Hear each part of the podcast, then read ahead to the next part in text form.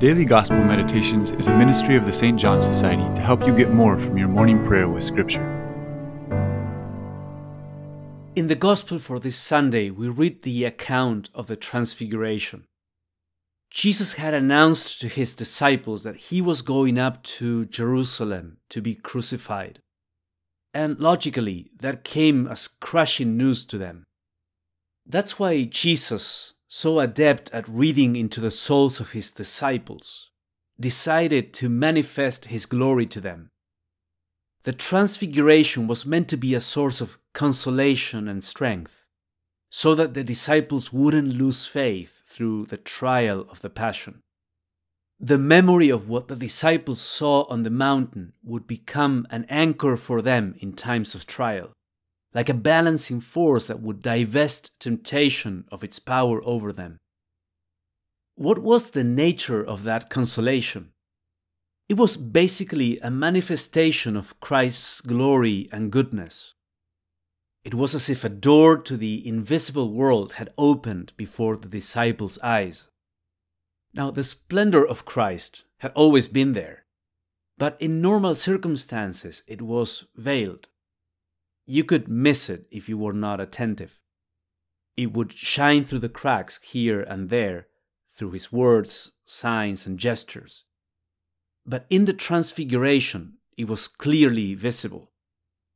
Notice the many signs manifest in the Trinity. Christ's clothing became dazzling white. The Father's voice could be heard. And the cloud enveloped them, which was a sign of the Holy Spirit. Finally, observe that the Transfiguration refers us to the communion of the saints, to that mysterious design of God that implies that the grace given to one impacts others in the body of Christ. There you have the two great Old Testament figures, Moses and Elijah, representing the law and the prophets, who at that point encountered the central apostles of the New Testament, Peter, James, and John. And further, the grace given to these three apostles was not meant to stay in them. It was given to a few for the sake of the many. It was meant to be shared, not right away, but after the resurrection. Yet, in the meantime, it stayed hidden in the heart of the church. It pulsated in Peter, James, and John as a source of strength that radiated faith and assurance to all the disciples around them. So, in what ways has God manifested Himself to you so as to strengthen your faith?